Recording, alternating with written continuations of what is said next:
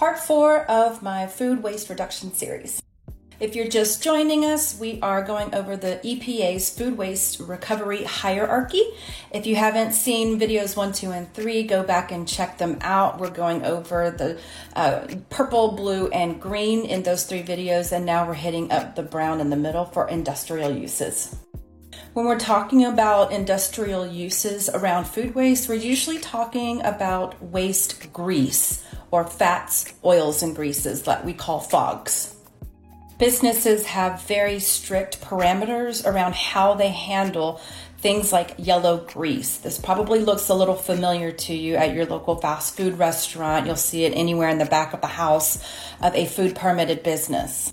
Once a business has reused its fry grease up to its capacity, it then needs to go to a grease trap. You'll usually find these on site behind the business, next to the other dumpsters like trash and recycling and food waste composting.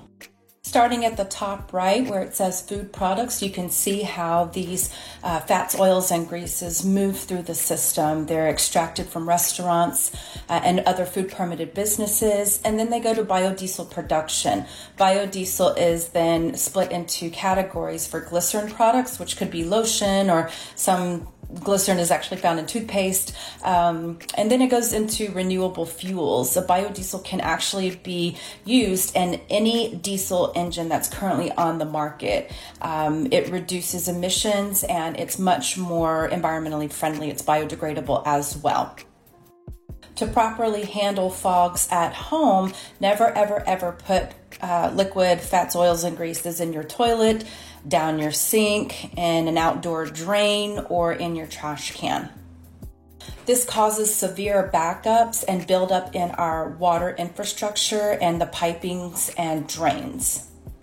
What you'll want to do is follow steps one through four right here. Let it cool, pour it into a container, glass or plastic, and then put that container in a bag, and then you can transport that to your trash can. Remember that fats, oils, and greases can be reused multiple times if it hasn't gone past its um, smoke point. At that point, it'll just taste burnt the next time you fry something up.